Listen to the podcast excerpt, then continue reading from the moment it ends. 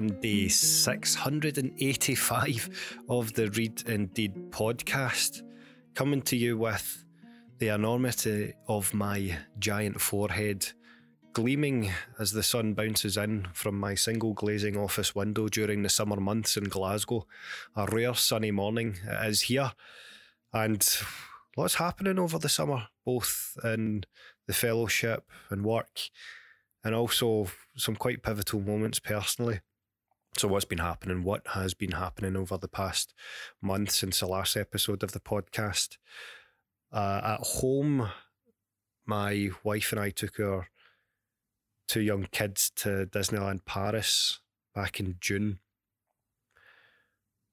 That was surreal, start to finish.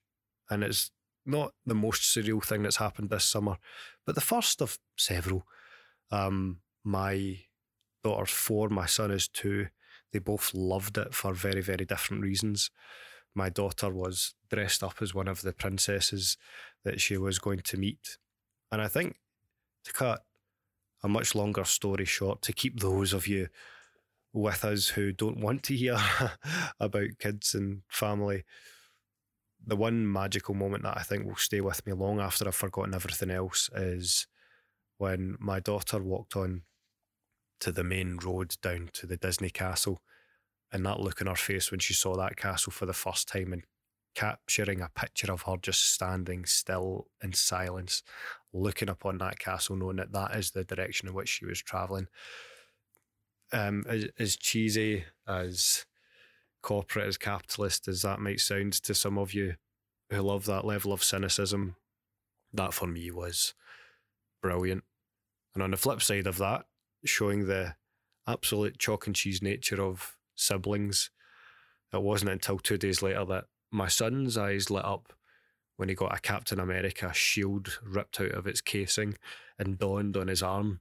And after that point, he was no longer our son, but in fact, Captain America. Throwing that shield up, protecting himself, threatening to throw it at others around him. That was interesting. That was something where we had to talk him down. Um, not telling me he wasn't Captain America, but just make sure that he wasn't going to jail before we returned home to Glasgow from Paris. But anyway, that was a that was a cracking start to the summer. And I don't know if we drained our pennies more in Disney or in the far more local resort in South Ayrshire, where we went for a caravan holiday later in the summer. We spent four days with a caravan, uh, with the kids at a caravan. And oh, I don't know if you still see these things where you are, but these arcades where it's like, you know, like shooting games or, you know, like cuddly toy grab machines, the penny slots, you know, all of that stuff still very much exists and as a as a vibrant form of business in this part of the world. And there's something that just etches away at the remains of your soul when you exchange 20 quid in a machine for 20 pound coins. You know, the, the crisp 20 pound note goes in and these little golden nuggets come out. And about five minutes later, they are no more. You've thrown them all away to try to catch a teddy that's never going to be grabbed. Or you've taken at least one of those nuggets and converted them in to 50 or 100 brown ones that's not as dirty as it sounds. But I mean, you know, the sorts of things you need for the penny slots, that money just vaporizes. And it's an absolute wolf in sheep's clothing. There's the bright, shiny lights. It's, you know, lovely. The kids get to go on some little rides. They get to have some fun with some of the games. But it's just how quick it goes. I sound really tight, don't I? I sound like I'm an absolute penny pinching miser. I'm not. I'm just, I was standing back for a few moments almost observing myself from outside of my body, watching. I hope you don't mind a brief interjection in the middle of this episode of the Reid Indeed podcast. I wanted to share with you that, as weird as this is to say, the podcast is now sponsored by my book, You Are Not a Fraud A Scientist's Guide to the Imposter Phenomenon. and the accompanying imposter syndrome masterclass. Since I published the book back in August 2022, and since I spawned the imposter syndrome masterclass workshop from that, it has grown arms and legs and allowed me to get that message about managing the imposter syndrome out to the world in ways that I couldn't have imagined in the beginning. But now that that is taking on a life of its own, it's allowing me to feed resource back into the podcast to to pay for the subscriptions that help me create the content, curate it, and host it online. And that's why the podcast is now sponsored by it. So if any of the story of the imposter syndrome resonates with you, I would be delighted if you would check out the book or check out the Imposter Syndrome Masterclass. That is, You Are Not a Fraud, a scientist's guide to the imposter phenomenon. That's available in ebook, paperback, hardback, audio, and now in French and Spanish translations. And the Imposter Syndrome Masterclass is a half day workshop to help you and your group harness the tools that will alleviate your self doubt and maximize your self confidence before your next career challenge. I'll put the links in the description. Maybe it's not for you, but maybe it's for someone that you know. So please do share those links. And without further ado, back to the episode. Thanks for your time. Almost observing myself from outside of my body, watching uh, a young dad, a, a, a, a couple of young parents and my wife and I just watching the money fritter away in these little amusement arcades. But that that was but a thin slice of that holiday. But together, uh, they were brilliant. They they were between Disney and the caravan trip.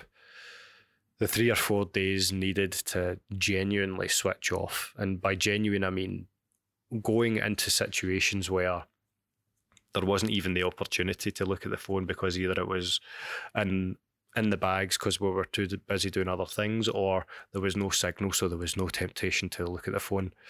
That happened uh, a third time. I, I have an annual trip with um, several very close friends of mine. Every year we'll we'll go away for a couple of days, drink some whiskey, do some hiking. And this year we went to Islay off the west coast of Scotland. Now, I'm, I'm saying this knowing that some of you will be from Scotland, but you might be sitting there tempted to travel to Scotland. And if you do, the understandable meccas for you will be the big cities like Glasgow, like Edinburgh, perhaps even Aberdeen. But consider the Isles. The the best kept secret Scotland has are some of the beaches, abandoned buildings, castles, quiet walks in the woods that because of their location and quite frankly, because of how some of the weather is in the country and how unpredictable it can be, the, these places are such that you could walk onto the sands of those beaches, you crunch the branches under your feet of these forests and be the only person there.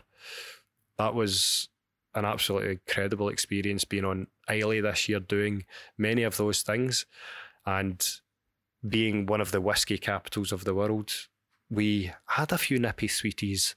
We enjoyed some whiskey. We visited some distilleries. Shout out to my namesake Mark, a tour guide at the Lagavulin distillery, who, let me be quite blunt, wasn't like other tour guides I've had in the past who were there because they had to be there. This guy was there because he wanted to be there. Like whiskey was in the marrow of his bones.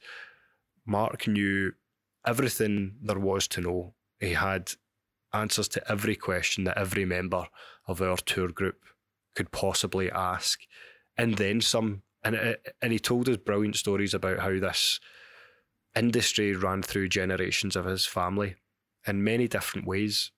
It was awesome, and that was an example of where you get an extra bit of magic when you see someone is there because they want to be and not because they have to be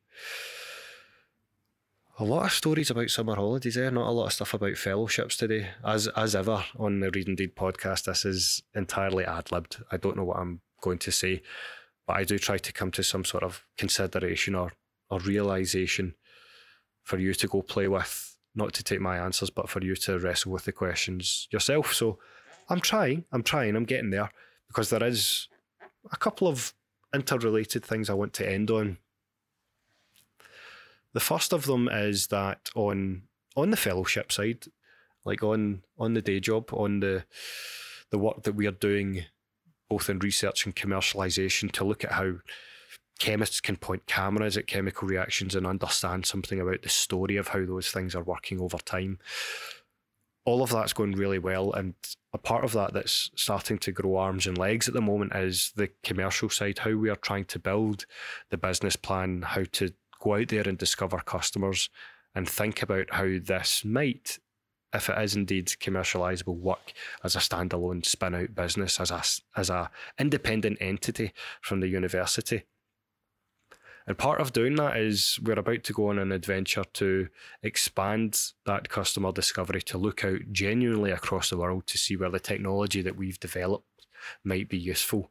Unapologetically, whilst we've found some problems to work on, we are genuinely a solution looking for problems. In the beginning, we had a problem, we scratched the itch by creating this solution, but now we are putting the shoe on the other foot. We're going out there saying, look, we have this solution. Are you a person who has a problem that this solution could help tackle? And that's a massive question mark and something that in the past, like in earlier fellowships that I've had, you know, four or five years ago, when I had f- fewer people around me, I had uh, a bigger ego, more bravado. I tried to do absolutely everything myself. I spread myself super thin. I wouldn't ask for help. I just wanted to do all of this on my own to show that I could do it. And I was spread too thin. I burnt out, you know, v- past opportunities to create a business based on fundamental research uh, just fell by the wayside, lost a lot of time, lost a little bit of money, and lost a lot of motivation for a while. But now I have the absolute joy of having colleagues, team members who can not only take on part of that work, but lead that work that can share that vision and, and take it on beyond what I can do myself. And it's it's a a real joy to be able to be part of that in a way that doesn't mean that I need to be the spearhead all the time. On the off chance that any of them are listening to this, they know who they are because each of them are a part of this in their own way. And the weight that that takes off my shoulders as a group leader is in many ways unquantifiable. But audibly, it's that sigh of relief to know that it's not all on me, that I can actually in a pair of words, let go. I don't have to do it all. I can, as much as this is a dirty word, delegate. It doesn't all have to be on me. Now, I said that this was one of a pair of things I wanted to end on. That's to share a little bit with, with you what's happening fellowship wise, but it relates to a personal thing. And both of these points together relate to a consideration that I will leave you with this past week, my my eldest kid, my daughter, started grade school, primary school, and how we got to now, I have no idea. When they say that time passes by so quickly, it passes in a flash. When you're a parent, that you know, one day you're learning to wipe their ass, the next day you're letting them go at the school gates. You know, that's the sort of thing that you know, me certainly, maybe you as well, like you don't really care about it until it happens to you. You know, a lot of people say these things, you'll nod along politely in conversation. But when it happens to you, it will hit you like a ton of bricks. We took our daughter to school a couple of days ago for the very first time. Seeing her in a uniform for a start was mind blowing because it then flashed us back to when we were just scrambling to get, you know, clothes for nursery that an infant could wear and get stained and we wouldn't care about it. Uh, letting her go into nursery and clawing her off of her body and passing them over to the nursery teachers, you know, seeing them cry and, and not want to be apart from us then to now taking our daughter into school and not only was she excited to go to school, but as soon as she saw one person she knew, she was off she, that was her. she was away into the classroom, trying to explore what the place looked like, trying to understand how many people were going to be there, all these other kids that she didn't know, looking and talking to the teachers, playing with the toys in the classroom. And unlike that sigh of relief that comes with being able to let go from some of that fellowship stuff I mentioned on the business side, this was a, a different type of letting go there was, to put it in a phrase that I'm toying with for a future book, there was a joy in this death. And I think there's a thousand deaths like it where this felt like a, a death in some ways, a, a closing of a chapter in her life, and our part in her life to this brand new chapter where she's off exploring the world in a way that we have no control over. And that is a necessary and different way of thinking about how it's helpful to let go. So, from me to you, there it is. That is the consideration for today. What is it and worker in life that you're holding on dear to that one day you know will be beneficial to let go. Hmm. Thanks for sticking with me. Thanks as ever for listening to the Reid Indeed podcast. Take care, and I'll see you again soon. Bye for now.